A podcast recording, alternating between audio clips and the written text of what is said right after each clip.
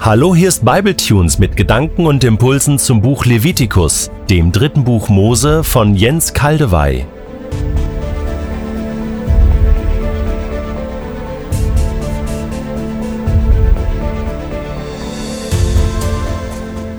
Nach dem guten Exkurs vom Bible Project betreten wir nun einen neuen Abschnitt im Buch Levitikus.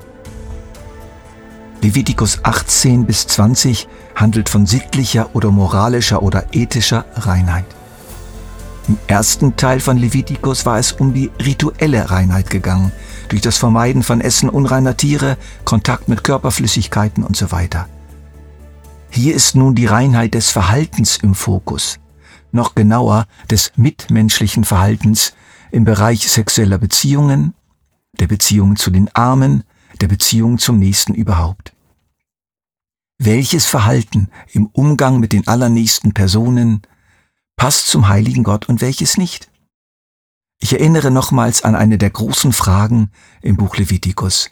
Wie kann ein unheiliges Volk mit dem heiligen Gott leben, in seiner Nähe sein, echten Umgang mit ihm pflegen, ohne dass es einen Kurzschluss gibt oder eine gefährliche allergische Reaktion? Es ist nicht weit hergeholt, Gott mit Starkstrom zu vergleichen.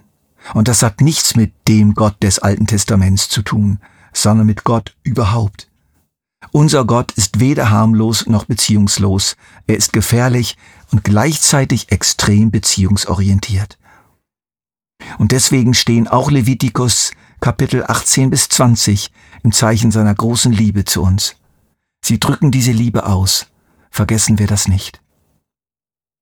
Ich lese in der Übersetzung Hoffnung für alle jetzt Levitikus 18, die Verse 1 bis 5. Der Herr befahl Mose, den Israeliten dies weiter zu sagen. Ich bin der Herr euer Gott. Lebt nicht nach den Sitten der Ägypter, in deren Land ihr gewohnt habt. Richtet euch auch nicht nach den Bräuchen der Bewohner Kanaans, wohin ich euch bringen werde. Nehmt sie nicht zum Vorbild. Handelt nach meinen Weisungen lebt nach meinen Ordnungen. Ich bin der Herr, euer Gott. Richtet euch nach meinen Geboten. Jedem, der sie erfüllt, bringen sie Leben. Ich bin der Herr.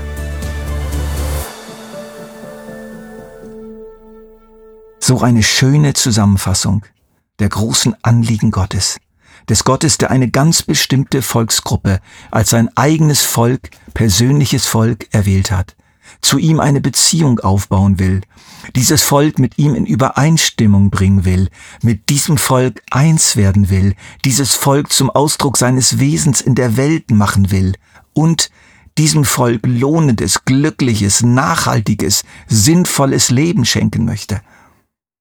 Ani Yahweh Elohechem, ich bin der, der ich bin, euer Gott. Was ist das für ein riesiges Paket? Voll von Liebe, Leidenschaft, Entschlossenheit, Bündnisverpflichtungen, Treue zusagen. Ich bin der Herr, euer Gott. Und das heißt eben auch, ich liebe euch. Ich hab euch so lieb, merkt ihr es denn nicht? Habt ihr es immer noch nicht kapiert?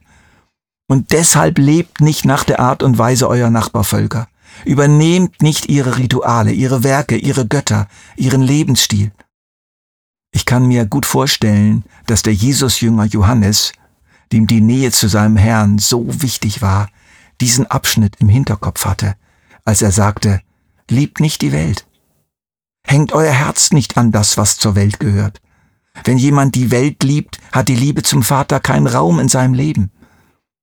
Denn nichts von dem, was diese Welt kennzeichnet, kommt vom Vater. Ob es die Gier des selbstsüchtigen Menschen ist, seine begehrlichen Blicke oder sein Prahlen mit Macht und Besitz, All das hat seinen Ursprung in dieser Welt. Und die Welt mit ihren Begierden vergeht. Doch wer so handelt, wie Gott es will, wird für immer leben. 1. Johannes 2, 15 bis 17. In seiner Offenbarung schildert Johannes, wie er aus dem Himmel eine Stimme hört. Mein Volk, Geh hinaus aus Babylon, verlass die Stadt, damit du nicht in ihre Sünden verstrickt wirst und damit die Plagen, die über sie hereinbrechen, nicht auch dich treffen. Denn ihre Sünden haben sich aufgetürmt bis an den Himmel, und jetzt zieht Gott sie für alles Unrecht, das sie begangen hat, zur Verantwortung. Offenbarung 18, die Verse 4 bis 5. Babylon steht für das gottlose, profit- und lustgierige System dieser Welt, das sich immer wieder manifestiert in den großen Machtzentren der Nationen und ihren Religionen und Weltanschauungen und Märkten. Wir können es auch anders sagen. Achte auf den Zeitgeist. Und lass dich nicht von ihm beherrschen, grenze dich von ihm ab, wenn er dich lösen will von Gott und seinen Geboten. Was sind die Gefährdungen unserer Kultur, unseres Kanaans, Westeuropas. Ich zähle einige auf, die Liste ist aber nicht erschöpfend. Ablenkung. Ablenkung von einer innigen Gemeinschaft mit Gott durch ein Übermaß attraktive Angebote, die uns in den Bann ziehen, sportliche Aktivitäten, Pornografie, spannende mediale Inhalte jeder Art, Weiterbildung, Vielfalt von Genussmitteln, ausgefeilte Hobbys aller Art, Spielzeuge noch und noch, die uns beschäftigen. Ablenkung. Dann Stress, Zeitstress und Karrierestress. Wir müssen unseren teuren Lebensstandard aufrechterhalten und dazu viel und hart arbeiten. Zeit und Kraft für echte tiefe Beziehungen zu Gott und Menschen fehlen, werden immer knapper und auch für eine echte und regelmäßige Meditation des Wortes Gottes. Stress. Dann Leidensunwilligkeit. Entwicklungen in Medizin, Pharmazie, Transport und Heiztechnik und ein Überangebot an Nahrung und Kleidung und so weiter haben unser Leben so bequem gemacht und uns so verwöhnt, dass uns Leiden und Anstrengungen schwerer fallen als früher. Sich anzustrengen für Jesus, leiden für Jesus, verzichten um Jesu Willen, das wird immer schwieriger, immer schwerer. Angstvoller Geiz.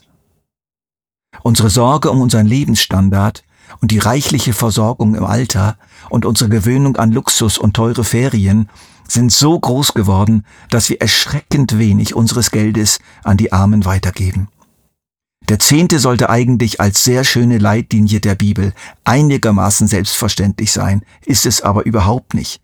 Und ein größerer Teil von uns Bibletunes-Hörern könnte mehr geben, aber unsere Angst und unsere Ansprüche sind einfach zu groß geworden angstvoller Geiz.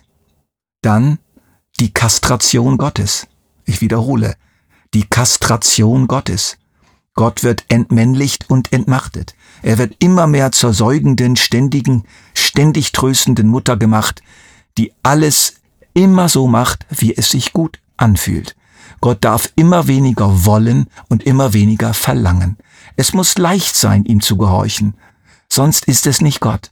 Gott darf auch keine Gewalt mehr ausüben und schon gar nicht drohen. Eine gesunde Gottesfurcht verschwindet. Ablenkung, Stress, Leidensunwilligkeit, angstvoller Geiz, Kastration Gottes. Herr, hilf uns von diesen Dingen, die uns das Leben nehmen, wegzugehen, sie abzubauen, uns dir wieder zuzuwenden, auch wenn's weh tut. Hören wir nochmals Vers 5 in drei Übersetzungen mit einer besonderen Betonung. Richtet euch nach meinen Geboten. Jedem, der sie erfüllt, bringen sie Leben. Ich bin der Herr. Und meine Ordnung und meine Rechtsbestimmungen sollt ihr halten. Durch sie wird der Mensch, der sie tut, Leben haben. Ich bin Yahweh. Wer meine Gebote und Weisungen befolgt, bewahrt sein Leben. Ich bin der Herr.